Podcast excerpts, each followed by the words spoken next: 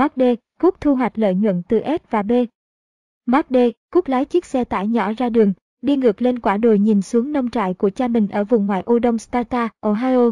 Thời tiết trái mùa ấm áp và có cảm giác rất giống với một ngày cuối xuân, mặc dù hôm ấy mới chỉ cuối đông, cánh đồng trải dài ra trước mắt chúng tôi với đủ loại sắc thái của màu nâu.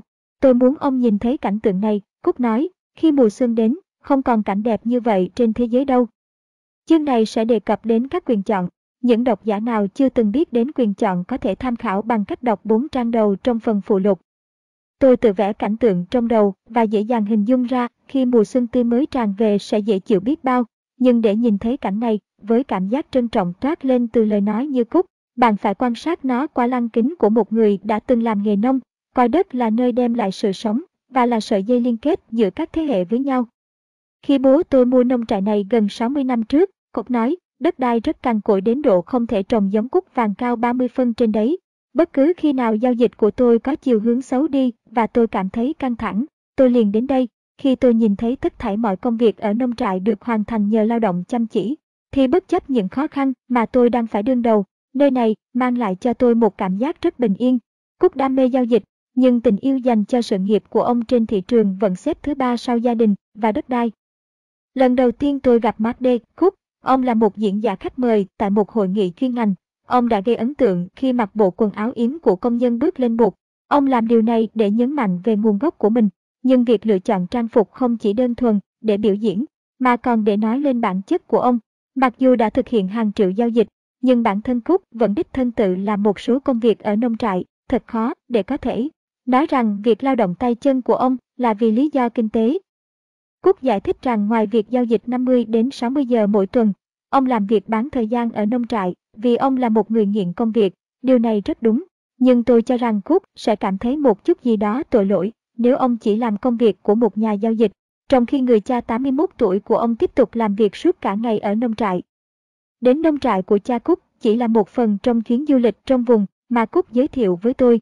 Khi chúng tôi lái xe dọc theo con đường, Cúc chỉ cho tôi xem những mảnh đất khác nhau mà ông xác định theo số năm. Mảnh này mua năm 1997 đấy. Ông nói, ý ông là ông đã mua nó bằng lợi nhuận giao dịch năm 1997. Đến đó năm 1995. Ông nói sau đó một lát, vân vân, dường như ông đã có rất nhiều năm làm ăn tốt. Cúc rất hăng hái chuyển đổi lợi nhuận kinh doanh của mình thành tài sản thực và đối với Cúc đất nông nghiệp là tài sản thực cuối cùng. Điểm nổi bật của chuyến du lịch còn liên quan đến một đầu ra khác cho những lợi nhuận giao dịch của Cúc, những chiếc máy kéo nông trại loại quý hiếm. Cúc và cha mình đều rất sốt sắng trong việc sưu tầm máy kéo cổ, sở thích chung của hai cha con để sáng lập bảo tàng máy kéo Cúc. Bạn sẽ không tìm thấy bảo tàng này, được đặt cạnh văn phòng giao dịch ở nông trại của Cúc, trong bất kỳ cuốn sách hướng dẫn nào. Những vật triển lãm của bảo tàng được trưng bày trong một kho lớn bằng kim loại, được xây dựng vào năm 1996 để chứa bộ sưu tập máy kéo hiếm có, ngày một nhiều lên. Cúc đón cha mình, Marvin, để ông có thể đi cùng chúng tôi đến thăm viện bảo tàng. Marvin Cook là hình mẫu của người nông dân ít nói, đột nhiên biến thành hướng dẫn viên du lịch khi chúng tôi bước vào nhà kho làm bằng kim loại kia. Ông mô tả những đặc điểm đặc trưng của mỗi mô hình máy kéo được trưng bày và lịch sử của nhà sản xuất, mà hầu hết đã biến mất khỏi thị trường Mỹ từ đời nào. Bảo tàng có vài thứ rất quý hiếm, trong đó có cả hai trong số năm máy kéo của Mỹ, chỉ còn một cái khác nữa nghe nói vẫn tồn tại, do một công ty ở Ohio sản xuất ra, mà trước khi đạt được sản lượng tối đa công này đã dẹp tiệm. Sau đó Cúc đưa tôi đến trang trại ông đã mua bằng lợi nhuận giao dịch năm 1994. Cúc hiện cho thuê nông trại này để khai thác than, và chúng tôi băng lên cánh đồng và bò xuống một dốc đá để xem các hoạt động khai thác mỏ than lộ thiên. Mua được miếng đất này, Cúc rất hài lòng bởi nó đã là tài sản lựa chọn rất tuyệt vời mà ông nội của ông đã dự định mua trước khi mua trang trại đầu tiên cho gia đình vào năm 1890. Tôi bắt đầu cuộc phỏng vấn với Cook từ tối hôm trước tại Tarsi, nhà hàng ngon nhất ở Magnolia, Ohio, do một gia đình sở hữu, và đã mở được 85 năm nay. Đó cũng là nhà hàng duy nhất tại Magnolia, với dân số khoảng 1.000 người. Mặc dù không bị cạnh tranh, nhưng điều đó cũng không ảnh hưởng gì xấu, thức ăn rất ngon và dịch vụ chu đáo. Sau bữa tối kéo dài 2 giờ đồng hồ, Cúc phấn khởi hẳn lên khi nói về sự nghiệp của mình. Chúng tôi tiếp tục cuộc phỏng vấn tại văn phòng 125 năm tuổi tại trang trại của Cúc, Căn phòng ốp bằng gỗ ốc chó sậm màu, không có gì trang trí ngoại trừ bức tranh vẽ con bò. Vợ Cúc, Terry, là họa sĩ. Đến tận 1 giờ sáng, chúng tôi vẫn chưa kết thúc, Biết rằng Cúc muốn dậy sớm vào sáng hôm sau, tôi quyết định dời phần còn lại sang ngày hôm sau. Chúng tôi tiếp tục cuộc phỏng vấn vào sáng hôm sau, lúc điểm tâm và kết thúc trong cùng ngày tại bãi đậu xe sân bay, lúc ngồi trong chiếc xe tải nhỏ của Cúc. Những nỗ lực buổi đầu của Cúc trong giao dịch được ghi dấu bằng những thất bại liên tiếp, đó là những trải nghiệm mà ông kể lại trong cuộc phỏng vấn. Tuy nhiên Cúc không bao giờ bỏ cuộc. Mỗi thất bại chỉ khiến ông càng làm việc cần mẫn hơn. Cuối cùng, sau nhiều năm theo dõi cẩn thận thị trường chứng khoán, ghi chép đầy cuốn nhật ký thị trường, chăm chỉ ghi lại và phân tích sau mỗi lần mua bán, các giao dịch của ông đã kiếm được lợi nhuận ổn định. Khi Cúc tự tin hơn vào khả năng giao dịch của mình, ông đã tham gia một vài cuộc thi về thị trường, đạt được 89% lợi nhuận trong một cuộc thi kéo dài 4 tháng vào năm 1989. Sau đó là 563% và 322% lợi nhuận trong các cuộc thi thường niên nối tiếp nhau bắt đầu vào năm 1992. Lợi nhuận hàng năm của ông trong 6 năm kể từ sau đó dao động từ 30% lên đến đỉnh cao là 1.422%. Các thống kê này được dựa trên việc xác định tỷ lệ lợi nhuận bằng cách lấy tài sản đầu năm chia cho lợi nhuận hàng năm. Một cách tính truyền thống không đánh giá đúng thành tích của Cúc vì ông thường xuyên rút lợi nhuận từ tài khoản của mình, nhưng không cho thêm tiền vào quỹ. Ví dụ, trong năm lợi nhuận thấp của mình, dựa trên cách tính lợi nhuận trên, ông đã rút ra số tiền vượt quá vốn khởi đầu. Cúc cung cấp cho tôi các bản sao kê tài khoản cho 4 năm gần đây nhất của ông. Trong thời gian này, ông kiếm được lợi nhuận trong 87% số ngày giao dịch, với 1 phần 3 số tháng trong đó không hề có ngày thua lỗ. Xin ông cho biết làm thế nào mà một người xuất thân nông dân cuối cùng lại đi giao dịch S và B. Tôi bắt đầu giao dịch nhờ một con bò đấy. Ông phải giải thích điều đó với tôi chứ. Năm 1975, khi đang học chuyên ngành kinh doanh nông nghiệp tại Đại học Ohio, tôi ở trong ban giám khảo gia súc toàn quốc của bang Ohio. Trải nghiệm đó giúp tôi kiếm được việc làm thêm vào mùa hè, vào vai một trong hai chàng cao bồi đưa chú bò Elsie đi khắp cả nước để quảng cáo cho công ty sữa Borden. Có phải giống như Elsie không? Khi Alci chết, họ đã thay thế nó bằng một Alci khác. Họ đã thay đổi Alci sau khi tour diễn kéo dài khoảng 13 tuần kết thúc. Ông đã đi được những nơi nào trong chuyến lưu diễn này? Khắp nơi, chúng tôi thậm chí còn được thị trưởng Delhi ở Chicago cấp bằng danh dự bởi vì linh vật của thành phố là một con bò. Ngoài ra tôi cũng đã được phỏng vấn nhiều lần trên truyền hình và sóng phát thanh. Người ta thường hỏi ông điều gì về bò. À, một con bò cho bao nhiêu sữa? Nó là giống bò gì? Mỗi ngày nó ị ra bao nhiêu phân? Nó bao nhiêu? Ô tuổi rồi, nó ăn gì? Nó có đá không? Tại sao nó không bị rùi bu? Mỗi khi trả lời câu hỏi cuối cùng, tôi đều nói, ngày nào nó cũng tắm đấy, nó còn sạch hơn cả bạn đấy. Một đêm, chúng tôi đang tham gia một chương trình phát thanh ở Chicago. Dẫn chương trình là ID Schwartz, người có một chương trình nói chuyện cả đêm vào những năm 1970 trước khi các chương trình nói chuyện phát triển rầm rộ. Chúng tôi nói chuyện trên sóng phát thanh nhiều giờ đồng hồ, đến khoảng 3 giờ sáng, ông hỏi chúng tôi, bây giờ các cậu thích làm gì? Bấy lâu nay chúng tôi di chuyển liên tục, tôi trả lời, lâu rồi chúng tôi chưa được đi chơi với cô gái nào cả. Không thành vấn đề, cậu thích tiếp con gái nào? Ông hỏi. Tôi cũng có chút máu khoác lác, nên nói, chúng tôi sẽ dẫn hai cô gái đầu tiên mặc bikini tới đây đi bát phố một đêm. Các cô gái, ông nói to, các cô có nghe thấy không? Tôi đùa thôi mà, tôi vội vàng nói. Không thành vấn đề, ông nói, các cô đã nghe họ nói rồi đấy. Ông nói với các khán giả của mình, chưa đến 15 phút sau, hai cô gái mặc bikini xuất hiện tại phòng thu. Trước khi chúng tôi rời đi, ông nói với chúng tôi, tôi phải nhận rất nhiều cuộc gọi khó chịu. Tôi rất muốn có một cuộn băng thu tiếng bò rống để tôi có thể bật lên bất cứ khi nào có một người gọi tới làm phiền. Chúng tôi luôn để Elsie tại một trang trại trong vùng khi chúng tôi đến đó. Chúng tôi thu xếp để gặp Eddie ở nông trại vào sáng hôm sau. Từ từ, đừng kể nhanh quá, thế chuyện gì đã xảy ra với mấy cô gái mặc bikini? Không có gì cả, vì nhỡ vợ tôi đọc được đoạn này, cười. Sáng hôm sau, khi Schwartz đến trang trại, ông nói, cậu có chắc chắn là cậu có thể làm cho nó rống không, Mark? Chắc chứ, tôi có thể bắt nó làm bất cứ điều gì. Tôi cột nó vào một toa xe và đặt máy ghi âm ở bên trong. Nó có rống đâu mà, ông nói. Không sao đâu, tôi nói, chỉ cần tất cả mọi người tránh ra, tôi sẽ trấn an nó, và ngay sau khi tôi bỏ đi, nó sẽ bắt đầu rống lên cho mà xem, nó rống lên, vì nó nổi tiếng, và nổi tiếng luôn cần sự chú ý. Cậu đừng đùa với tôi đấy, ông nói. Không, tôi nói thật mà, tôi khẳng định, xem này, tôi bước đi, và không lâu sau Elsie bắt đầu rống lên. Thế rồi ông ấy đã sử dụng cái băng ghi âm tiếng bò rống đó ở đài phát thanh Chicago trong nhiều năm. Làm cao bồi cho Elsie cũng đã giúp chúng tôi được nhận vào câu lạc bộ Playboy. Một buổi tối, khi tôi còn ở Chicago, đang đi chung với sếp, tôi nói, chúng ta hãy đến câu lạc bộ Playboy đi. Được đấy, Mark, ông nói, mà làm sao vào trong đó được, bạn chỉ có thể vào được câu lạc bộ Playboy khi có giấy mời. Đừng lo, tôi nói với ông, tôi có thể đưa mọi người vào, cậu làm cách nào vậy? Ông ấy hỏi. Cứ chờ rồi sẽ thấy, tôi nói với ông ấy. Khi chúng tôi đến câu lạc bộ, tôi tới chỗ bảo vệ ở cửa và nói, anh chỉ cho người nổi tiếng vào, phải không? Đúng vậy anh bảo vệ nói, chúng tôi thích người nổi tiếng, còn anh là ai?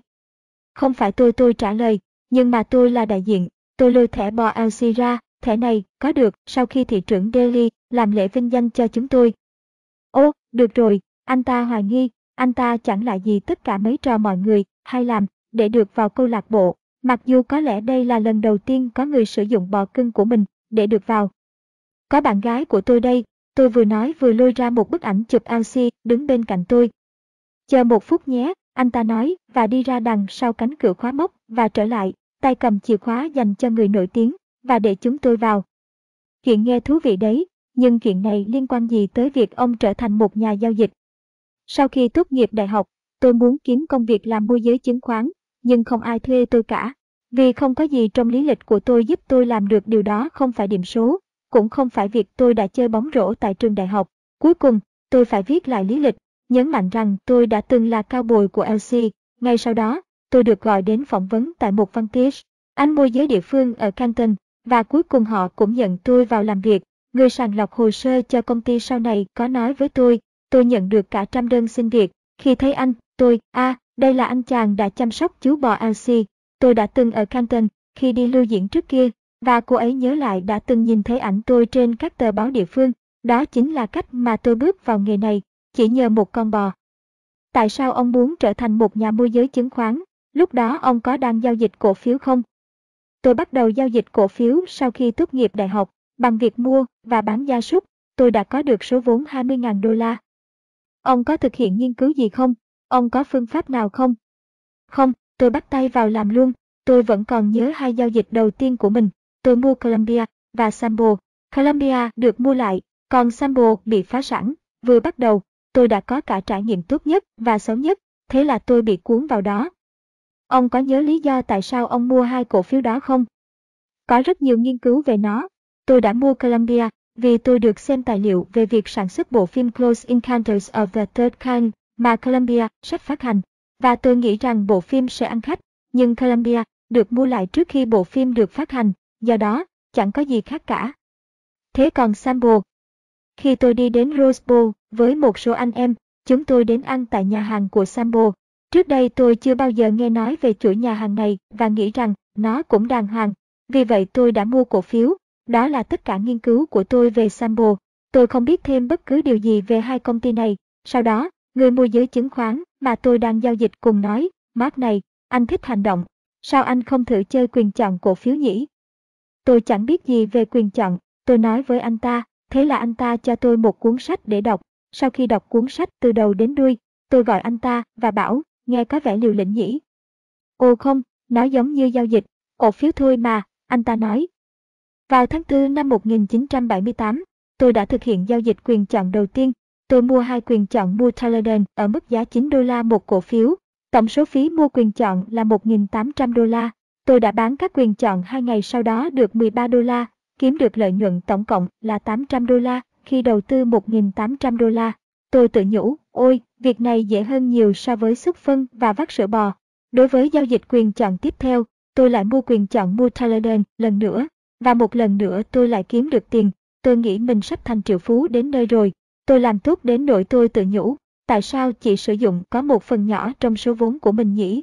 Mình có thể dùng tất cả số vốn. Tôi tiếp tục giao dịch quyền chọn Taladen. Cuối cùng, tôi mua vào một vị thế quyền chọn, và nó đi xuống.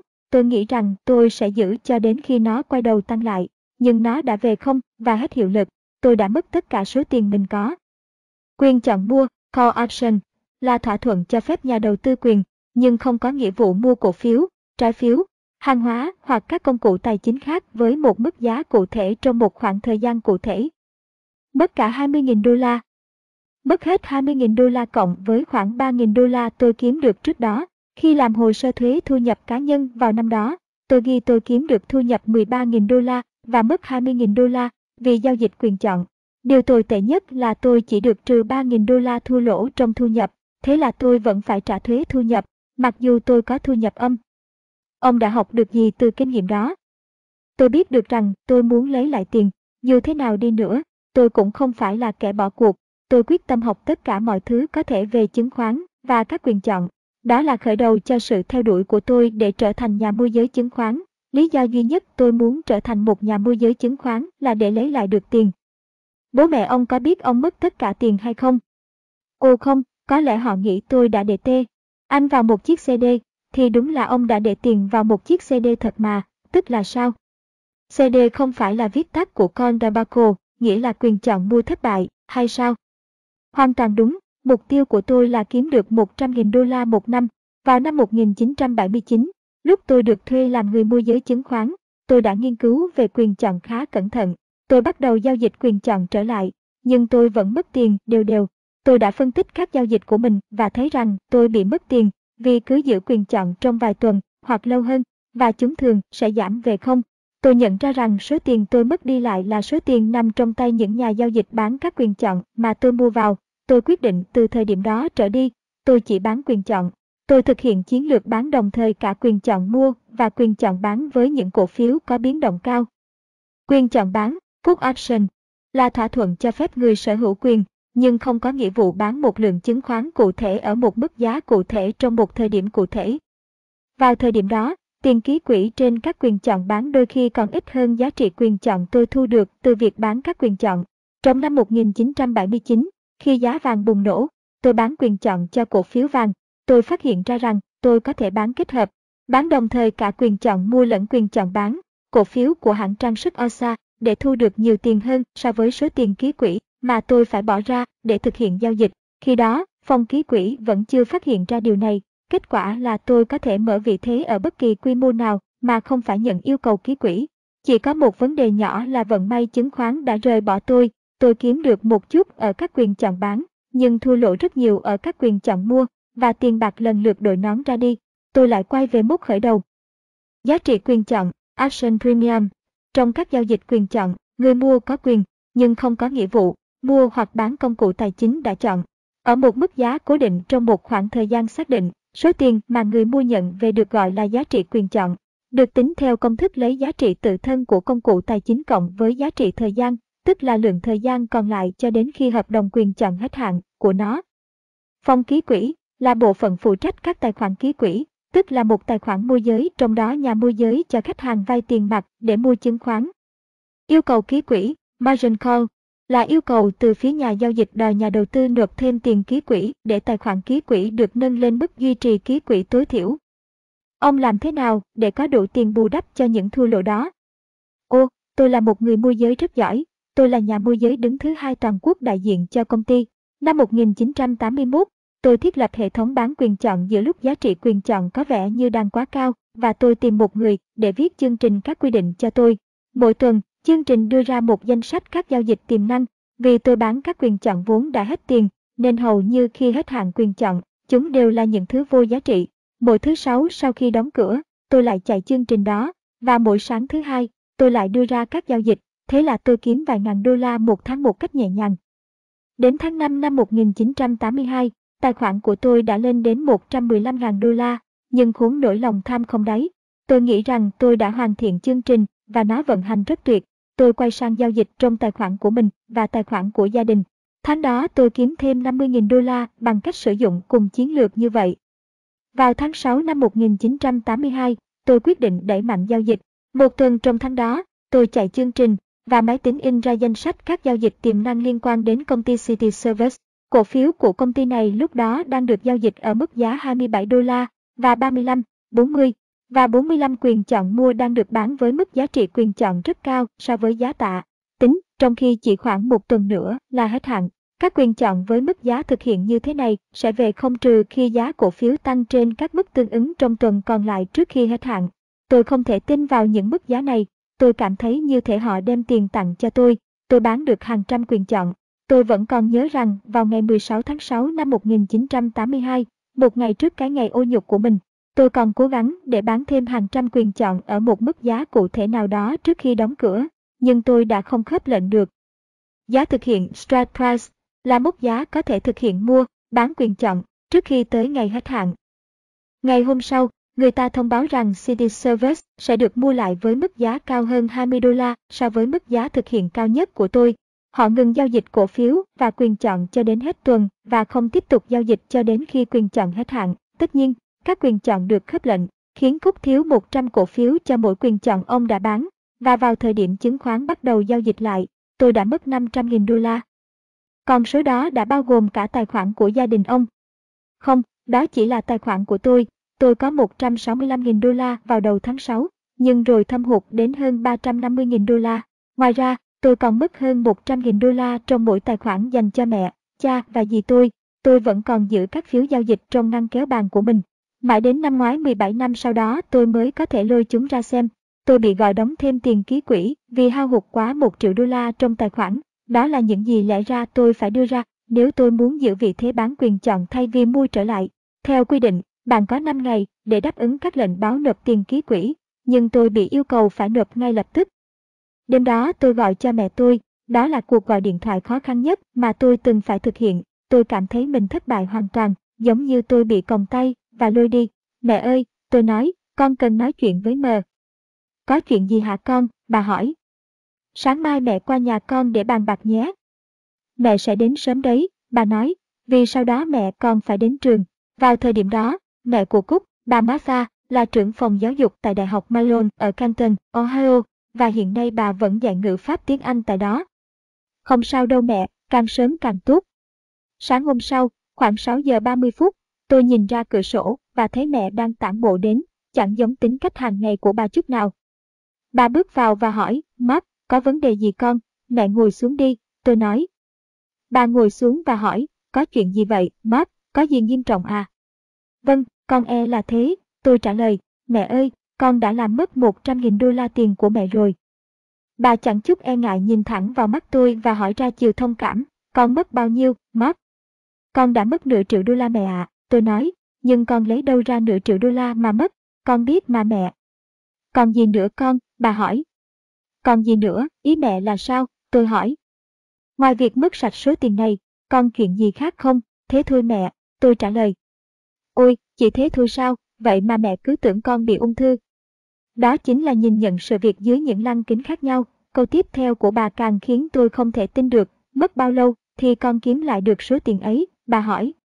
Nếu bà nói bất cứ điều gì khác, thì có lẽ tôi đã bỏ nghề, nhưng bà đã nói đúng việc, vào đúng thời điểm. Tôi đứng thẳng người lên một chút và nói, 5 năm, tôi nói bừa một con số, bởi vì tôi cũng chẳng biết làm thế nào để kiếm lại số tiền đó. Nếu con kiếm lại được số tiền đó trong 10 năm, thì cũng không sao cả, bà nói, bây giờ tiến hành luôn đi. Từ lúc đó trở đi, tôi không bao giờ bán bất kỳ quyền chọn nào không có bảo đảm, tức các quyền chọn có tổn thất vô hạn nếu thị trường đi lên hoặc xuống mạnh. Quyền chọn không có bảo đảm, naked option, là một vị thế giao dịch mà tại đó người bán trong một hợp đồng quyền chọn không sở hữu hoặc sở hữu không đủ, chứng khoán để form, hộ trước những biến động bất lợi của thị trường nếu giá cổ phiếu đó biến động theo chiều hướng bất lợi cho nhà giao dịch, thì nhà giao dịch sẽ bị yêu cầu phải mua cổ phiếu, bất kể giá cổ phiếu trên thị trường cao bao nhiêu. Do đó, tiềm năng thua lỗ có thể là không giới hạn. Vì vậy, các nhà môi giới thường có những quy định rất cụ thể về giao dịch không có bảo đảm. Chẳng hạn, những nhà giao dịch thiếu kinh nghiệm sẽ không được phép đặt các lệnh giao dịch này.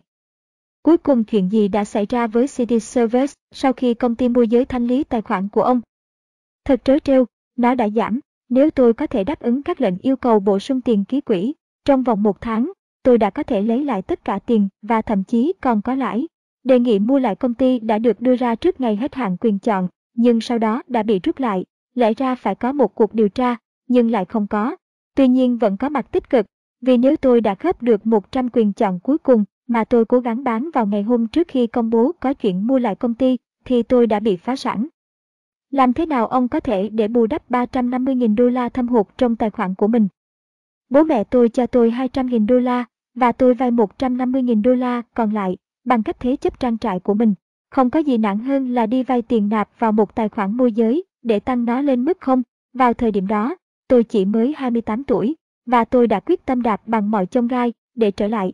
Tôi đã làm việc 14 giờ một ngày, tôi thức dậy lúc 5 giờ 30 phút, vắt sữa bò đến 9 giờ, dọn dẹp, đi vào văn phòng và làm công việc môi giới cho đến 17 giờ 30 phút. Khi trở về nhà, tôi thay quần áo, ra chuồng bò vắt sữa và sau đó trở lại lúc 9 giờ để ăn tối và đi ngủ. Về bản chất, tôi làm hai công việc toàn thời gian. Tôi giữ thói quen này trong 5 năm cho đến khi tôi bán đi khu làm sữa. Ông đã duy trì lịch làm việc mệt mỏi này vì ông cố gắng để kiếm tiền trở lại càng nhanh càng tốt.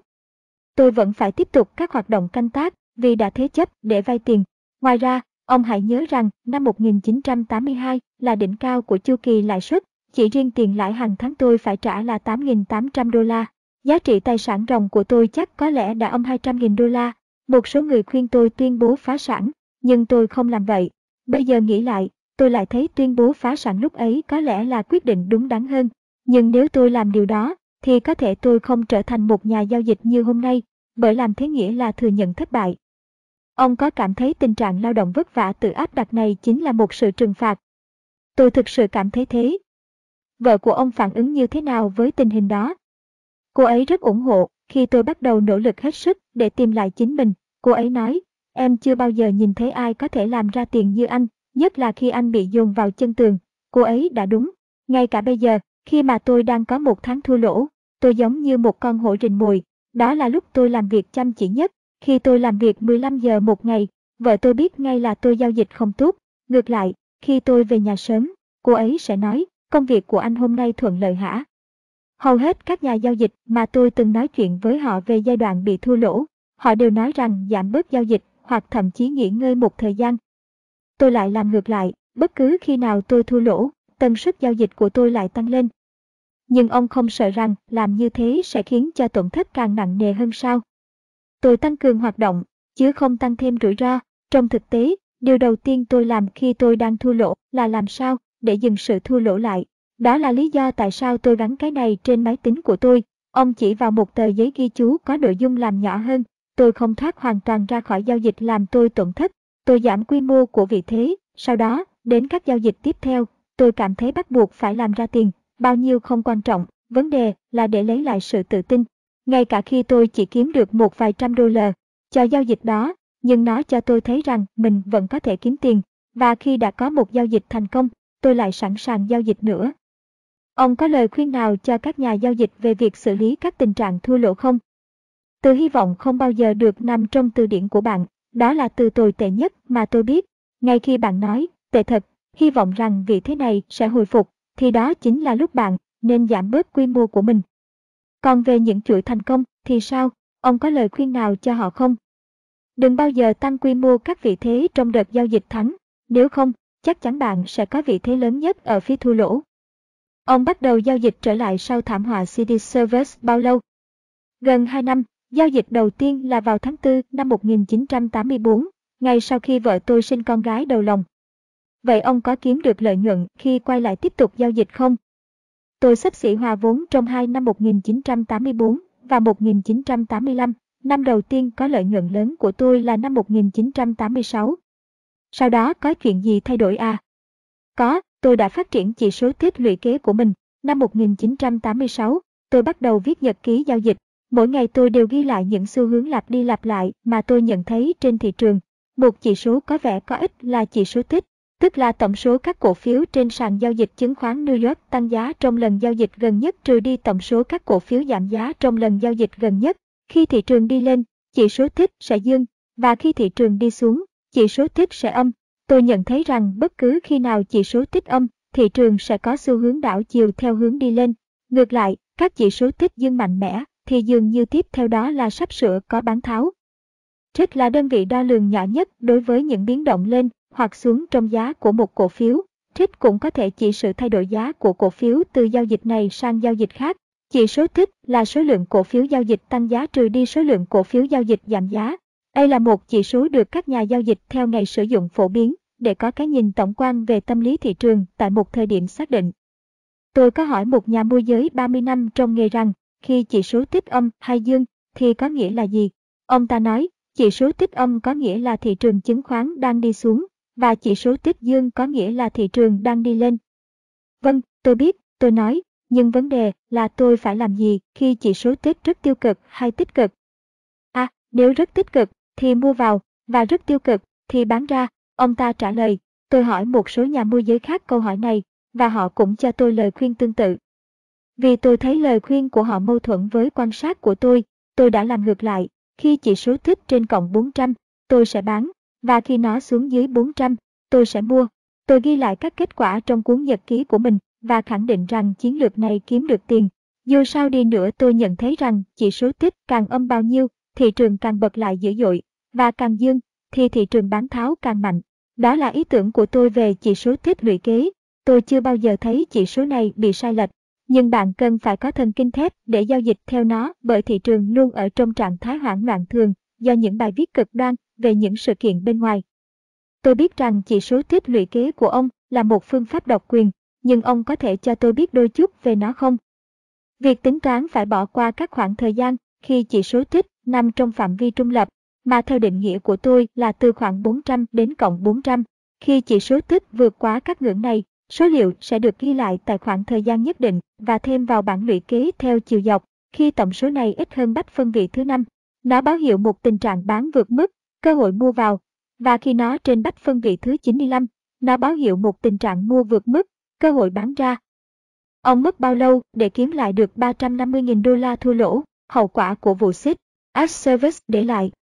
5 năm kể từ thời điểm tôi thực hiện giao dịch CD Service, tức là 3 năm sau khi tôi giao dịch trở lại, năm khấm khá nhất là năm 1987. Khi tôi nói như vậy, mọi người thường đinh ninh rằng hẳn tôi phải bán khống trong vụ thị trường sụp đổ hồi tháng 10. Nhưng thật ra tôi kiếm được phần lớn tiền từ thị trường giá lên vào đầu năm đó. Vào thời điểm đó tôi chưa giao dịch theo ngày, tháng 5 năm 1987 tôi đã nhìn thấy hiện tượng mà tôi cho là cơ hội lớn để mua vào quyền chọn mua chỉ số chứng khoán. Có hai yếu tố hội tụ, chỉ số tích lũy kế và sự sụt giảm biến động đã làm cho giá trị quyền chọn rất rẻ. Ông tôi thường nói với tôi, mua của kẻ chán, bán cho kẻ thèm. Tôi dành 55.000 đô la để mua lại các quyền mua đã hết giá trị đang được giao dịch chỉ ở mức 1 phần 2 5 phần 8. Tôi đã mua hơn 1.000 quyền chọn. Vài tháng sau, cổ phiếu đã bùng nổ và biến động tăng mạnh, khiến giá quyền chọn của tôi tăng vọt lên. Kể từ thảm họa CD Service vào năm 1982, tôi muốn chứng minh cho bố mẹ tôi thấy rằng tôi không phải là kẻ thất bại. Ngày 7 tháng 8 năm 1987, tôi đã ghé thăm họ. Tôi nói, con lại giao dịch quyền chọn đấy nhé. Ồ không, cha tôi kêu lên, lại vụ gì nữa hả? Đúng rồi bố, đó là lý do tại sao con ở đây. Tôi trả lời, con giao dịch cái của nợ ấy làm gì, Matt? Con không nhớ bài học khi trước à, con lại có vấn đề gì nữa hả? Đúng rồi bố, con có vấn đề về thuế thu nhập. Tôi trả lời, các quyền chọn con mua giờ có trị giá 750.000 đô la. Con đầu tư hết bao nhiêu? Cha tôi hỏi, 55.000 đô la bố ạ. À. Tôi trả lời. Chúa ơi, ông nói. Không, tôi nói, ngày mai còn tăng nữa kia. Ngày hôm sau tôi thoát ra hoàn toàn và thu về 1,4 triệu đô la lợi nhuận. Ngoài chỉ số tích lũy kế ra, ông còn dựa vào điều gì khác để đưa ra quyết định giao dịch không? Chỉ số tích lũy kế là một công cụ trung gian chỉ sử dụng khoảng từ 2 đến 4 lần một năm, phần thời gian còn lại, nó đều chỉ là các số liệu trung lập, tôi sử dụng nhiều giao dịch khác nhau. Ông vui lòng, cho xin một ví dụ. Một giao dịch mà tôi gọi là giao dịch kết hợp bởi vì nó đòi hỏi hai điều kiện đồng thời cho tín hiệu mua, chỉ số tích dưới 400 và chỉ số Tiki dưới 22. Tiki là một chỉ số tích dựa trên 30 cổ phiếu trong chỉ số Dow Jones. Giao dịch này chỉ có 21 phút để thực hiện. Bất cứ khi nào tôi nhận được một tín hiệu, tôi đều phải dùng đồng hồ bấm giờ. Ông lên dây cóp chiếc đồng hồ bấm giờ trên bàn, đồng hồ kêu tích tắc trong khi chúng tôi tiếp tục trò chuyện. Tôi hình dung chiếc đồng hồ bấm giờ như một quả bom. Tôi phải rời khỏi vị trí trước khi nó nổ tung. Tôi phải thanh lý toàn bộ vị thế khi một trong ba điều sau đây xảy ra. Tôi đạt được mục tiêu lợi nhuận 3 điểm chạm vào điểm cắt lỗ 6 điểm, hoặc giới hạn 21 phút đã hết. Tại sao lại là 21 phút? Bởi vì nhật ký giao dịch của tôi ghi như vậy, tôi đã ghi lại các giao dịch này hết lần này tới lần khác, giao dịch tốt nhất tương ứng với hành động nhanh nhất. Tôi thấy rằng giao dịch nên được thực hiện trong vòng 10 phút đầu tiên, sau 10 phút, giao dịch vẫn có thể được, nhưng cơ hội thấp hơn nhiều. Khi đến phút thứ 15, cơ hội sụt giảm đến nỗi thoát ra là điều tốt nhất bạn có thể làm. Càng nhiều thời gian trôi qua, xác suất để đạt mục tiêu càng thấp. Tôi thấy rằng ông sử dụng một điểm cắt lỗ lớn hơn điểm mục tiêu những hai lần, điều đó cũng khá kỳ lạ. Tất cả là vấn đề xác suất. Tôi thích giao dịch có xác suất cao. Giao dịch này, cũng như những giao dịch khác tôi đã làm, trung bình xác suất khoảng 7 phần 8. Nếu tôi kiếm được 3 điểm trong vòng 7 lần, và một lần bị mất 6 điểm, thì tổng cộng tôi vẫn kiếm được 15 điểm qua 8 lần giao dịch.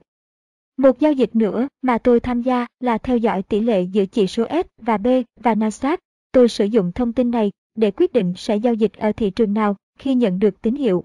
Nếu tôi nhận được tín hiệu mua vào tại một trong các chỉ số của mình, tôi sẽ mua chỉ số nào tương đối mạnh hơn trong ngày hôm đó. Và nếu tôi nhận được tín hiệu bán, tôi sẽ bán chỉ số nào tương đối yếu hơn. Ông, họ xin một ví dụ về tín hiệu.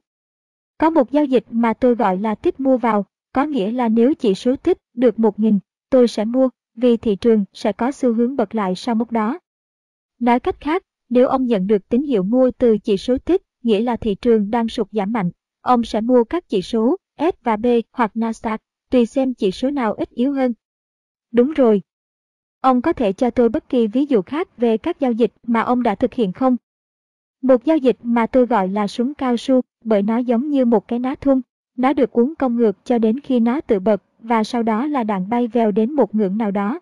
Ví dụ chỉ số S và B đang được giao dịch tới lui trong một phạm vi giữa 1350 và 1353 và mỗi lần bật trở lại, nó lại cao hơn một chút. Sau đó tôi sẽ chờ nó vọt qua đỉnh 1353 một đoạn bằng đúng chiều rộng cũ, tức là lên 1356. Lý do mà tôi giao dịch là vì điểm dừng có xu hướng nằm ngay trên điểm mà viên đạn được ná thun bắn đi. Một giao dịch nữa tôi thực hiện là giao dịch tỷ lệ trái phiếu. Trái phiếu và S và B giống như một cặp vợ chồng vậy. Thị trường trái phiếu luôn dẫn dắt, nên nó là phụ nữ. Vì cánh đàn ông luôn đi theo phụ nữ. Khi một cặp đôi bắt đầu họ hẹn, họ chưa biết về nhau, và họ sẽ có chút gì đó chưa hòa hợp. Tương tự, trên thị trường những ngày trái phiếu đi lên, chỉ số S và B có thể cũng đi lên, nhưng nó không theo sát cho lắm. Sau đó, họ đính hôn, các mối quan hệ trở nên gần gũi hơn. Sau đó, họ kết hôn và đi hưởng tuần trăng mật. Khi họ đang ở trong tuần trăng mật, tất cả mọi thứ họ đều đồng điệu.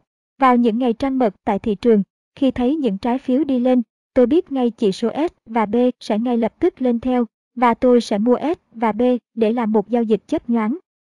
Sau tuần trăng mật, khi họ thu xếp cho cuộc sống hôn nhân, trái phiếu sẽ kéo người chồng S và B đi cùng, nhưng họ không khăng khít như trước nữa. Sau đó, hai vợ chồng trở nên lạnh nhạt, tương tự như trên thị trường, khi trái phiếu đi lên, chỉ số S và B có thể sẽ đi xuống, sau đó là đến màn ly. Vì cay đắng, vào những ngày ly hôn, trái phiếu và S và B sẽ di chuyển theo hướng hoàn toàn ngược lại. Mỗi ngày, tôi lại cố xác định hôm ấy là loại ngày gì. Ví dụ hôm nay, trái phiếu đi lên, và chỉ số S và B đã bị bán tháo. Phố Ngô gọi đó là một chuyến bay theo chất lượng, nhưng với tôi nó là một ngày ly hôn. Ông đã bao giờ quản lý tiền chưa, hay ông chỉ giao dịch ở tài khoản cá nhân? Năm 1989, tôi quyết định bước vào lĩnh vực quản lý tiền bạc. Tôi hỏi những người quen trong ngành rằng tôi cần phải làm gì với tư cách một kẻ vô danh ngơ ngác giữa nơi xa lạ có thể thu hút được các nhà đầu tư. Một người đề nghị tôi tham gia cuộc thi quán quân đầu tư Hoa Kỳ, một cuộc thi giao dịch bằng tiền thật nay đã không còn nữa, để được nhiều người biết đến. Đó là lần đầu tiên tôi nghe nói về cuộc thi giao dịch này. Vào năm 1989, cuộc thi này được tổ chức trong khoảng 4 tháng. Tôi đăng ký thi giao dịch bên quyền chọn mua, bán và về nhì, kiếm được 89% trong 4 tháng. Điều đó khiến tôi đủ tự tin nghĩ rằng tôi có thể làm việc này.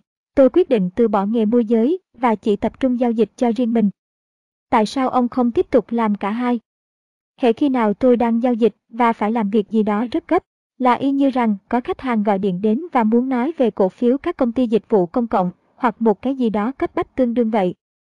Tôi mở một tài khoản cá nhân với công ty thanh toán bù trừ tại New York. Công ty này cũng đã làm ăn với các nhà quản lý tiền khác. Sau khi tài khoản của tôi hoạt động được khoảng 3 hay 4 tháng, tôi nhận được một cuộc gọi từ phòng giám sát. Bộ phận của công ty chịu trách nhiệm đảm bảo tất cả các tài khoản được giao dịch theo quy định của ngành và của chính phủ. Tôi nghĩ ngay là, ồ, chắc lại có việc gì rồi. Tôi đã xem tài khoản của ông, người đầu dây bên kia nói, có vẻ như ông chỉ giao dịch quyền chọn. Đúng vậy, tôi thận trọng trả lời. Mà hình như ông chỉ mua quyền chọn, ông ta nói. Đúng vậy, tôi trả lời, tôi khôn. Tin vào việc bán quyền chọn, tại sao không? Ông ta hỏi. Quá nhiều rủi ro, tôi nói. Tôi đã xem kỹ tất cả các giao dịch của ông từ khi ông mở tài khoản tại công ty chúng tôi, Ông ta nói. Có vấn đề gì không? Tôi hỏi. Không, mà thật ra là, tôi chưa bao giờ thấy người nào có thể giao dịch như ông cả. Thật ra ý ông là gì? Tôi hỏi. À, để bắt đầu tôi xin nói rằng ông là một nhà giao dịch ngắn hạn nhất mà tôi từng thấy. Thật ra, ông có vẻ như không bao giờ giữ một vị thế quá ba ngày. Tại sao vậy? Ông ta hỏi. Đó là bởi vì sau nhiều năm giao dịch, tôi biết được rằng nếu tôi giữ vị thế quá ba ngày, nó sẽ làm lợi nhuận của tôi bị giảm sút. Khi ông mua quyền chọn, giá trị quyền chọn bốc hơi dần theo thời gian, giống như ông nắm giữ một cục đá trong tay, càng giữ lâu, nó càng tan chảy, đến cuối cùng nó không còn gì cả. Ông đang làm ở bộ phận giám sát, tôi nói, có vấn đề gì không? Chúng tôi đã tìm kiếm một người như ông từ rất lâu rồi, chúng tôi đang đợi ông có thành tích một năm rồi sẽ mời ông làm quản lý tiền cho khách hàng của chúng tôi. Mãi đến giờ tôi mới liên lạc được với ông, bởi chúng tôi nghĩ rằng phương thức giao dịch của ông có thể bị thay đổi, nếu ông biết mình bị theo dõi. Ông không biết tôi, tôi nói, làm sao làm việc với nhau được. Để xem, ông ta nói. Có phải ông ta đã theo dõi tài khoản của ông, bởi muốn tìm kiếm người có khả năng quản lý tiền nội bộ? Ô không, ông ta bắt đầu theo dõi tôi từ quan điểm của tôi về việc tuân thủ quy định là cần phải ngừng giao dịch. Có lẽ vì tôi chỉ giao dịch quyền chọn và quay vòng các giao dịch rất nhanh, nên mọi dấu hiệu cảnh báo đều được kích hoạt. Ông ta tiếp tục theo dõi tài khoản của tôi, và sau khi đạt mốc một năm, ông ta lại gọi đến. Ông còn giao dịch tốt hơn sau khi biết rằng tôi đang quan sát, ông nói. Tôi nghĩ ông đã tạo thêm động lực cho tôi, tôi trả lời. Mặc dù vậy tôi không thể nói điều này với mọi người, ông ta nói. Tại sao không, tôi hỏi. Sẽ không ai tin những số liệu. Ê, ông làm quá tốt, nhưng đừng lo, tôi sẽ gom tiền cho ông, tôi không cần phải đưa bản thành tích của ông cho mọi người xem, mọi người sẽ đầu tư với ông dựa trên lời giới thiệu của tôi. Ông ta ghép một số tài khoản nhỏ thành một tài khoản triệu đô la duy nhất. Tôi bắt đầu giao dịch tài khoản này vào đầu năm 1991. Nếu ông còn nhớ, khi ấy cuộc tấn công của Mỹ vào Iraq đang ngấp nghé và thị trường chứng khoán đang bị bán tháo một cách chóng mặt. Các chỉ số tích lũy kế phát tín hiệu cho thấy thị trường đang mua vượt mức rất nhiều. Vào ngày 4 tháng 1, tôi bắt đầu mua quyền chọn mua chỉ số S và B, một vị thế quyền chọn đặt cược vào thị trường tăng tôi tiếp tục bổ sung thêm vào vị thế này trong vài ngày tiếp theo. Chờ một chút, tôi nhớ là ông nắm giữ vị thế tối đa là 3 ngày mà. Đúng là như vậy đối với hầu hết các giao dịch của tôi, nhưng có một ngoại lệ lớn. Nếu chỉ số tích lũy kế của tôi vẫn còn báo mua, thì tôi sẽ giữ vị thế đó nhiều hơn 3 ngày, mà điều này chỉ xảy ra một vài lần mỗi năm. Khi chỉ số thích cho tín hiệu, đôi khi thị trường phản ứng ngay lập tức, nhưng tôi cũng thấy có khi phải mất đến 7 tuần Miễn là các chỉ số vẫn đang cho tín hiệu, tôi vẫn tiếp tục giao dịch theo hướng cũ. Nếu thị trường bán vượt mức nhiều, tôi sẽ chỉ mua các quyền chọn mua, và nếu nó mua vượt mức, tôi sẽ chỉ mua quyền chọn bán. Tôi vẫn giao dịch ra, vào thị trường liên tục, nhưng tôi giữ một vị thế lõi là mua vào quyền chọn mua. Vị thế lõi này đã sụt giảm mất khoảng 25%. Bởi đối với tài khoản này, tôi sử dụng kế hoạch quản lý tiền giới hạn tổng mức đầu tư của tôi là 1 phần 3 vốn chủ sở hữu thế là tôi đã mất khoảng 8% tổng số vốn. Ngày 7 tháng 1, ông chủ tịch công ty lần đầu tiên gọi cho tôi, lúc đó tôi mới chỉ giao dịch tài khoản trong vòng một tuần, cậu nghĩ gì về thị trường? Ông ta hỏi. Tôi biết chuyện gì đang xảy ra, ông đã nhận được nhiều cuộc gọi bày tỏ sự lo lắng của các nhà đầu tư mà tôi không biết mặt, vâng, tôi nói, chỉ số tích lũy kế của tôi đang ở Nugo. G bán vượt mức cao, tôi giải thích với ông rằng bất cứ khi nào chỉ số của tôi báo bán vượt mức cao, nghĩa là nó báo hiệu một cơ hội mua rất lớn. Mất bao lâu thì thị trường đi lên, ông ấy hỏi. Nó có thể bật lại bất cứ lúc nào, tôi nói, chúng ta cần chất xúc tác, nhưng tôi không thể nói cho ông biết khi nào điều đó sẽ xảy ra. Các chỉ số của cậu không phải lúc nào cũng đúng, ông nói, thị trường đang xuống dốc thẳng đứng kìa. Ông có thể ngừng các giao dịch, tôi nói, nhưng tôi muốn ông hiểu rằng, nếu ông làm thế, các nhà đầu tư sẽ biết rằng chính ông là người đóng vị thế, chứ không phải là tôi, Thư ký của tôi ngồi cạnh đó nghe tôi kết thúc cuộc nói chuyện. Khi tôi gác máy, cô ta nói, Chúa ơi, ông mạnh tay với ông ấy thế. Đừng lo, tôi nói, ông ta không dám đóng tài khoản để phải chịu trách nhiệm đâu, ông ta sẽ để tôi đấy để xem kết quả chứ. Vào tối ngày 10 tháng 1, Mỹ bắt đầu cuộc không kích vào Iraq, và ngày hôm sau thị trường bùng nổ theo hướng đi lên. Thị trường không chỉ đi lên dữ dội, mà sự gia tăng biến động giá cũng dẫn đến giá trị mua bán quyền chọn tăng theo. Vào ngày 12 tháng 1, vị chủ tịch công ty lại gọi cho tôi. Vào thời điểm này tình trạng tài khoản thế nào? Các vị thế quyền chọn tôi nắm giữ đã tăng gần gấp 4 lần, Vì Cúc chỉ đầu tư 1 phần 3 vốn chủ sở hữu, điều này có nghĩa là vốn chủ sở hữu tài khoản đã tăng gần gấp đôi. Đến thời điểm này, tôi đã bắt đầu chốt lãi. Tất nhiên, khi gọi tới cho tôi, ông ấy biết rằng tôi đã bắt đầu thanh lý các vị thế.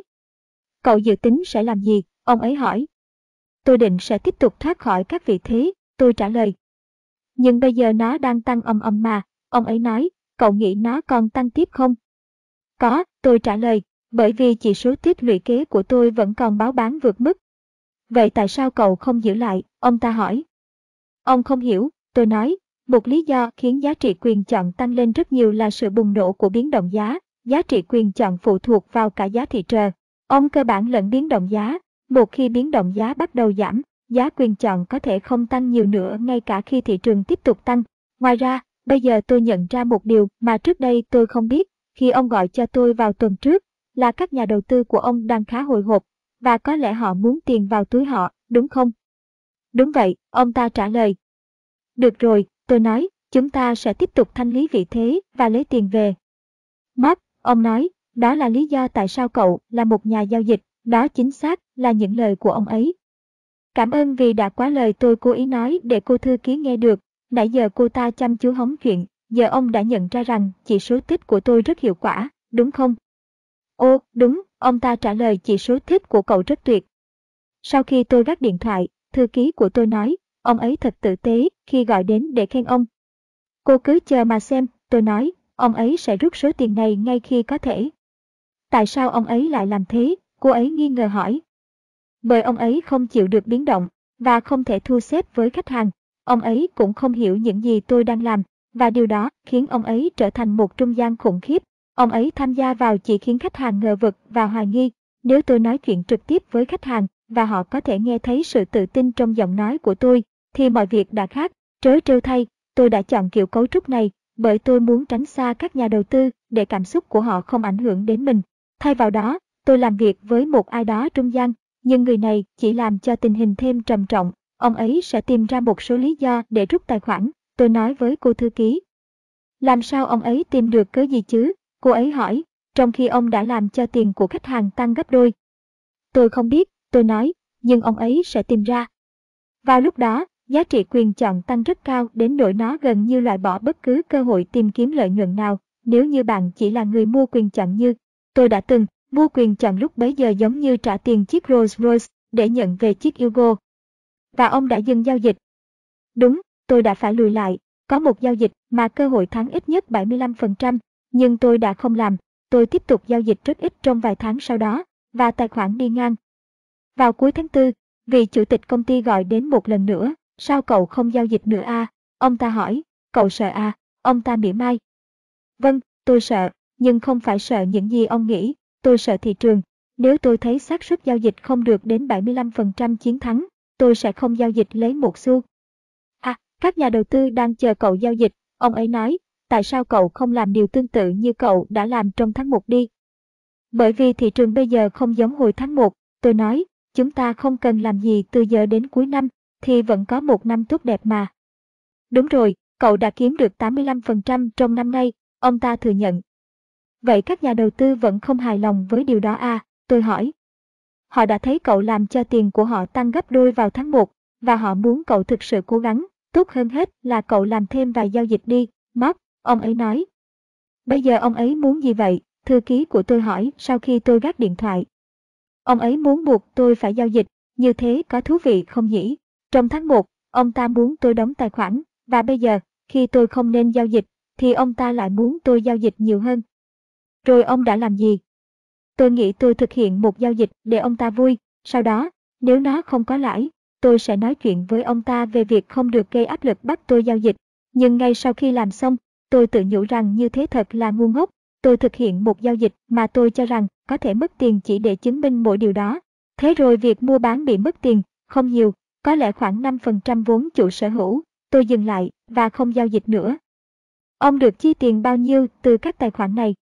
Tôi được chia theo phần trăm, lợi nhuận. Theo tiêu chuẩn là 20% lợi nhuận.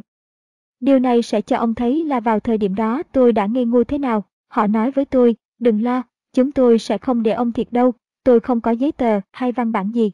Tôi tin điều đó bởi tôi quan tâm chủ yếu đến bản thành tích, chứ không phải thu nhập từ tài khoản này. Tôi rất nóng lòng, để bắt đầu đến đội tôi gần như đã đồng ý bất kỳ thỏa thuận nào. Vào cuối tháng, vị chủ tịch gọi lại một lần nữa. Ông ấy nói với tôi rằng hai trong số các khách hàng muốn rút tiền ra, cô, có lẽ họ đang cần tiền gấp, tôi đoán già đoán non. Tôi xin thú thật với cậu, má cả ông ấy nói, có rất nhiều nhà đầu tư sắp phải đóng tài khoản của họ. Tại sao, tôi hỏi. À, thời gian gần đây cậu chẳng làm gì cho chúng tôi cả, ông ấy trả lời. Ông không thấy tài khoản tăng lên bao nhiêu à, tôi hỏi. Nếu ông nói với các nhà đầu tư từ đầu năm rằng họ sẽ kiếm được 80% trên số tiền bỏ ra, liệu họ có sướng tê người không? Có chứ, nhưng cậu đã làm còn hơn thế trong tháng đầu tiên, ông ta trả lời, nhưng 4 tháng qua, cậu chẳng làm gì cả. Ông chờ một chút, tôi nói, thế các nhà đầu tư còn mong đợi gì nữa? Tôi đã cho họ thấy bản thành tích năm ngoái của cậu. Ông làm cái quái gì vậy? Tôi kêu lên, đó là bản thành tích trên tài khoản của riêng tôi, giao dịch lên đến 100% tiền vốn. Tài khoản của tôi kiếm được gấp 3 lần so với tài khoản này vì dùng đòn bẩy, nhưng các khoản giải ngân cũng sẽ lớn gấp 3 lần. Và tôi không nghĩ rằng các nhà đầu tư của ông có thể chấp nhận khoản giải ngân đến 40%. 10 phút sau, ông ta gọi lại và nói, chúng tôi đang đóng tài khoản. Tôi tức điên lên, tôi chẳng biết ông ta nói với các nhà đầu tư những gì để tất cả bọn họ rút tiền cùng lúc. Đó là kinh nghiệm đầu tiên và cuối cùng của tôi trong việc quản lý tiền góp chung. Họ có trả tiền cho ông về khoản lợi nhuận mà ông đã làm được cho họ. Không trả một xu. Samuel Goldwyn có nói, một hợp đồng bằng lời thì vô giá trị, chuyện gì xảy ra sau khi họ đó, gờ tài khoản. Tôi đã nghĩ xả hơi đến cuối năm vì môi trường không thuận lợi cho việc mua quyền chọn. Trong tháng 11 năm 1991, tôi đã đăng ký tham dự cuộc thi quán quân giao dịch Hoa Kỳ năm 1992, lúc này đã được mở rộng từ 4 tháng lên đến 1 năm. Để chuẩn bị, tôi nghiên cứu tất cả các giao dịch của tôi trong quá khứ từ những năm 1970 trở lại để tìm hiểu lý do tại sao tôi đã kiếm được tiền và lý do tại sao tôi đã mất tiền. Tôi thấy rằng các ngày thứ ba là những ngày đẹp nhất của tôi và thứ sáu là những ngày tồi tệ nhất. Tại sao vậy? Bởi tôi cần có chút thời gian để khởi động. Thứ hai tôi chỉ mới bắt đầu hoạt động trở lại. Và thứ ba tôi đã sẵn sàng làm việc. Đến thứ sáu, tôi cạn kiệt sức lực.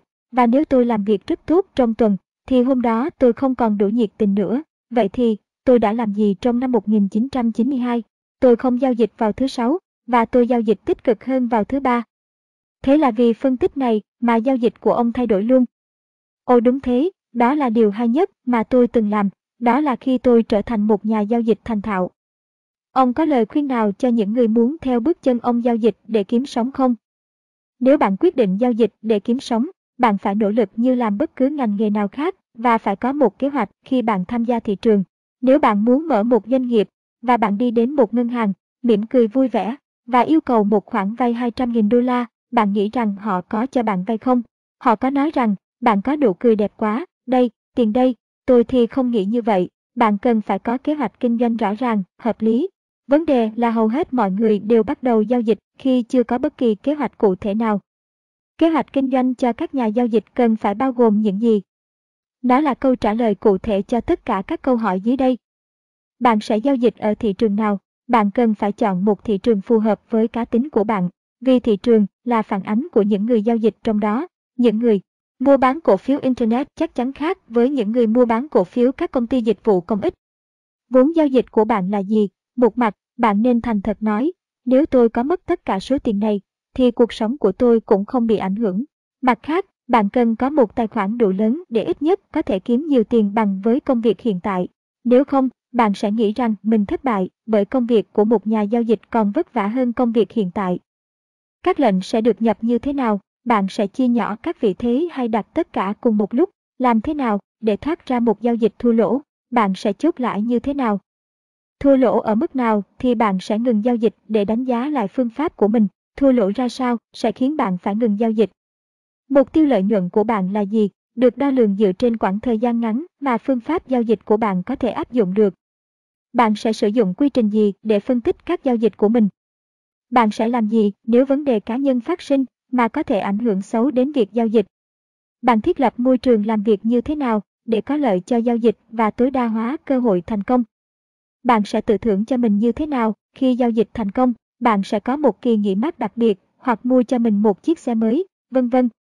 Bạn làm thế nào để tiếp tục cải thiện bản thân? Khi là một nhà giao dịch, bạn sẽ đọc những sách gì? Bạn sẽ làm các dự án nghiên cứu mới nào? Ông có còn lời khuyên nào khác dành cho những người muốn trở thành nhà giao dịch không? Hãy coi giao dịch là một nghề nghiệp, chứ không phải một sở thích. Tôi thường có buổi hội thảo định kỳ cho các nhà giao dịch, còn có cả một vận động viên quần vợt chuyên nghiệp tham dự cuộc hội thảo kéo dài 4 ngày của tôi nữa. Vào ngày thứ ba, tôi hỏi mọi người rằng cho đến thời điểm đó họ đã học được những gì và đã áp dụng như thế nào. Khi đến lượt mình, anh ta nói, tôi sẽ không từ bỏ sự nghiệp quần vợt của tôi. Tôi đi dạy vào thứ ba và thứ năm, v. Vậy tôi sẽ giao dịch vào thứ hai, tư, sáu. Nếu anh làm thế, tôi nói với anh ta, tôi đảm bảo rằng các ngày thứ ba và thứ năm sẽ là những ngày mà anh cần phải theo dõi thị trường.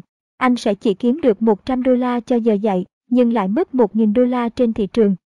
Chẳng sao cả, anh ta nói, bởi tôi sẽ đóng vị thế của tôi mỗi ngày, 6 tháng sau, anh ta nghỉ giao dịch, anh ta đã làm sai hai điều. Đầu tiên, niềm đam mê chính của anh là quần vợt.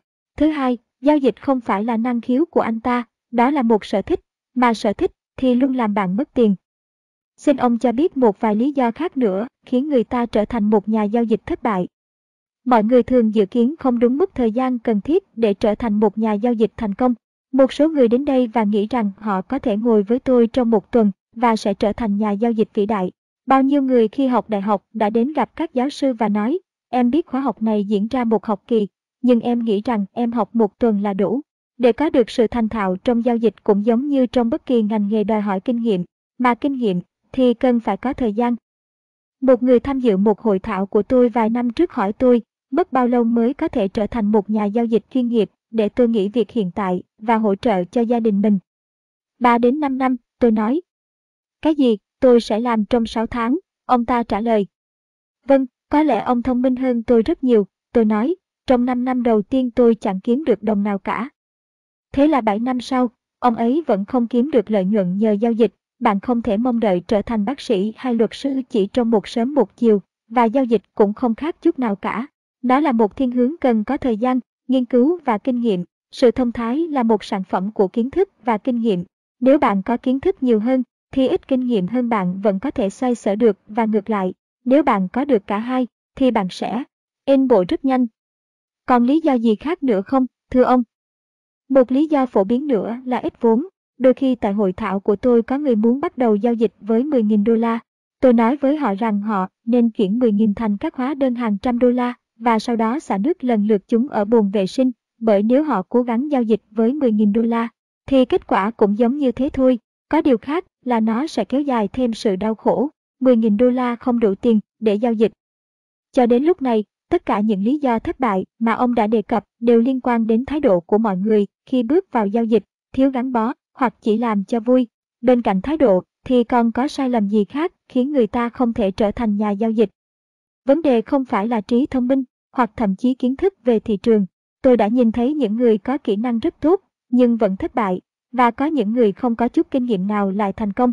Điểm chính là mỗi nhà giao dịch phải trung thực nhìn nhận khuyết điểm của mình và tìm cách khắc phục nó.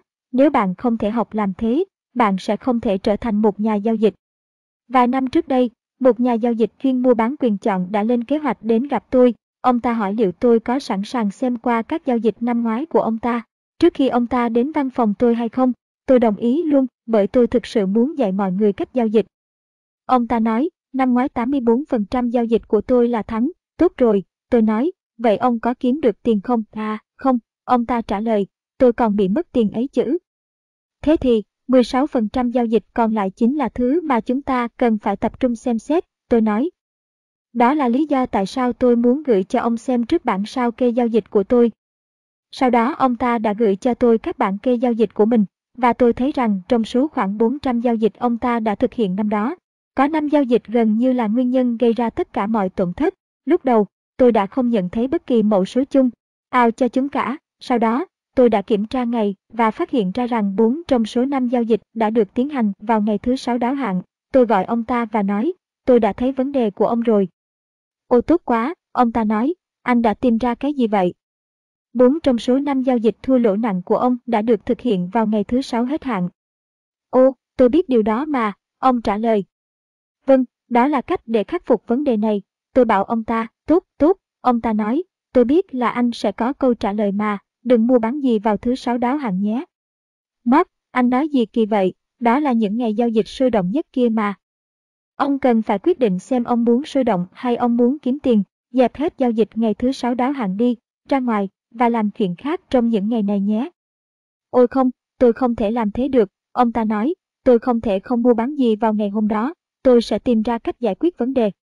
Nếu ông không giải quyết vấn đề này bằng cách ngưng giao dịch vào những ngày đó, tôi nói với ông ấy, thì nó sẽ cho ông nghỉ đấy. 6 tháng sau, ông ta bị phá sản, mặc dù ông ta biết chỉ báo cả trong và ngoài, ông ta là một người ham mê công việc và rất thông minh. Ông ta thậm chí còn chấp nhận chịu lỗ trong phần lớn thời gian, nhưng ông ta không thể tránh giao dịch vào những ngày đó. Ông ta đã tìm ra được vấn đề của mình, nhưng lại không thể khắc phục nó. Ông còn nhớ câu chuyện nào khác về những nhà giao dịch mà ông đã cố gắng giúp đỡ, nhưng cuối cùng vẫn thất bại không? Một vài năm trước đây, có một người đã tham dự hội thảo của tôi gọi cho tôi để được tư vấn. Ông ta nói với tôi rằng muốn trở thành một nhà giao dịch toàn thời gian, nhưng cho đến nay vẫn chưa thành công. Tôi cho ông ta một số lời khuyên về việc lập ra một kế hoạch giao dịch cho riêng mình. Ông ta có gọi một vài lần nữa để được tư vấn thêm. Trong một cuộc gọi như vậy, giọng nói của ông ta đột ngột trùng hẳn xuống. Tôi gần như không thể nghe thấy ông nói gì. Tôi nói, có phải là do kết nối kém không? Không, ông thì thầm, vợ tôi vừa vào phòng. Bà ấy không biết ông mất bao nhiêu tiền đúng không? Tôi hỏi, bà ấy không biết, ông ta thừa nhận. Ông phải nói cho bà ấy biết sự thật, nếu bà ấy không hỗ trợ ông, mà ông lại sợ vợ, thì những gì tôi hướng dẫn sẽ chẳng giúp gì cho ông cả. Nếu ông vẫn giấu giếm việc giao dịch, thì một trong hai điều sau sẽ xảy ra, hoặc ông mất tất cả tiền bạc, hoặc ông sẽ mất cuộc hôn nhân. Ông ta không nghe lời tôi, và cuối cùng ông ta đã mất cả hai. Chuyện gì đã xảy ra suốt từ tháng 9 đến tháng 12 năm 1997? Thời gian đó, như trong các báo cáo ông đã gửi cho tôi, thì toàn thấy ông thua lỗ, và những giao dịch không hề mang dấu ấn đặc trưng của ông như những giao dịch khác. Tôi cho rằng ông đã bị mất hơn 300.000 đô la trong 4 tháng này. Tôi thấy rằng, khi thời gian chuyển dần đến cuối năm, tôi lúc ấy có xu hướng không muốn làm gì cả. Tôi chỉ muốn kết luận là mình mệt mỏi và cậu thả cho đến cuối năm.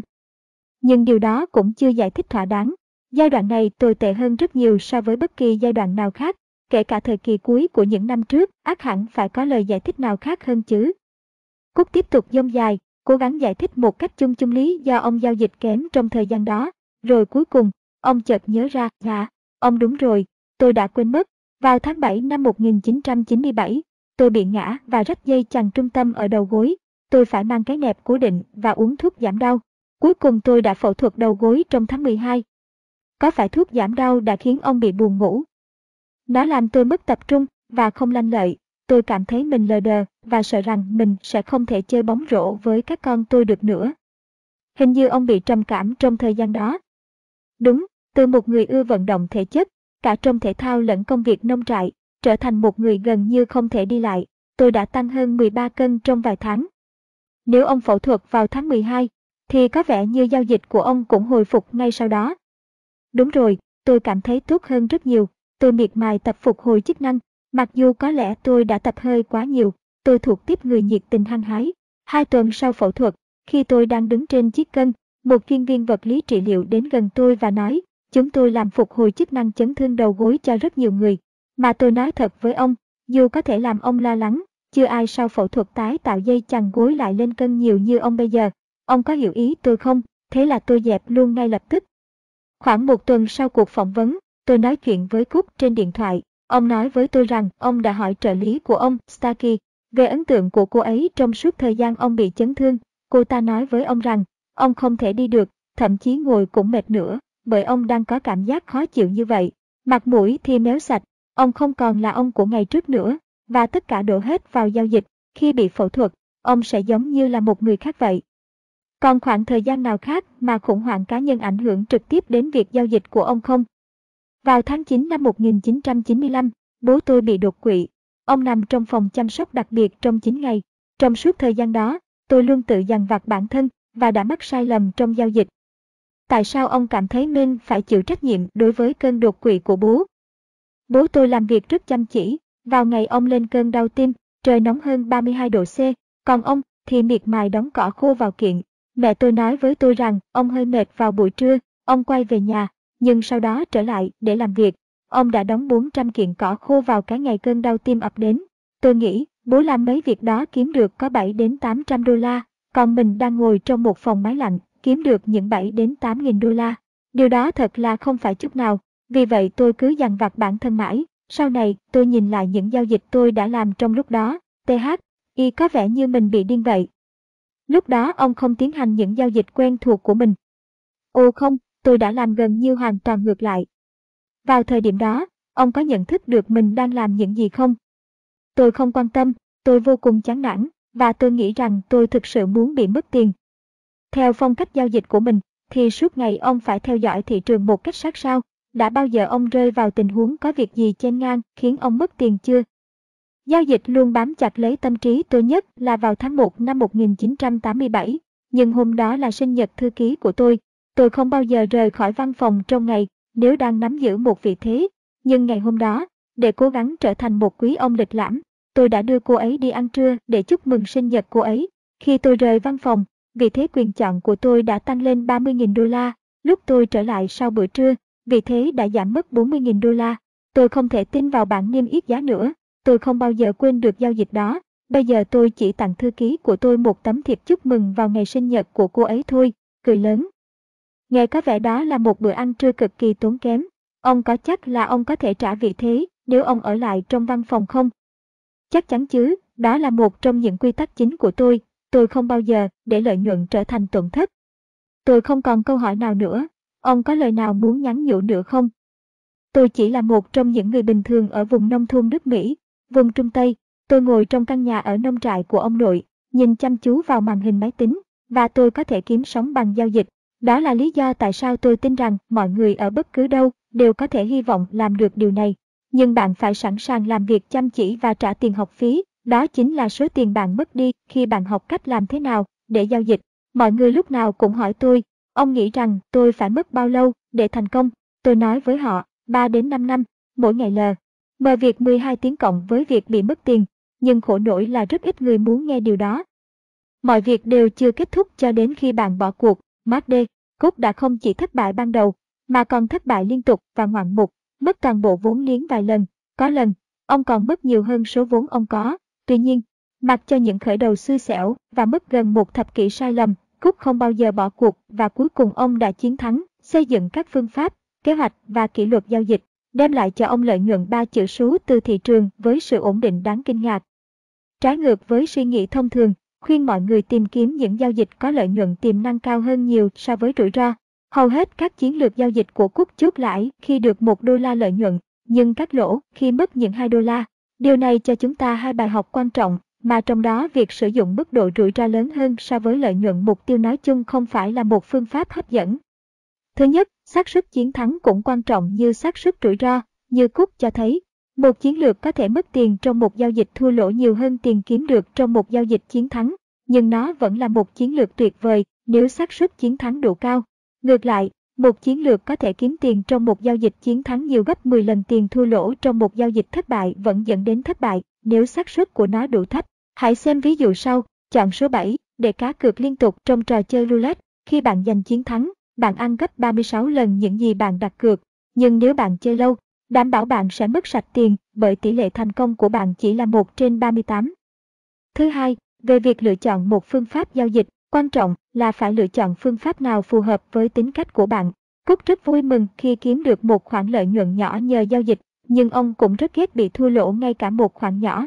Các phương pháp ông xây dựng chấp nhận một tỷ lệ lợi, thuận, rủi ro thấp cho mỗi giao dịch, nhưng đổi lại, xác suất chiến thắng thường rất cao.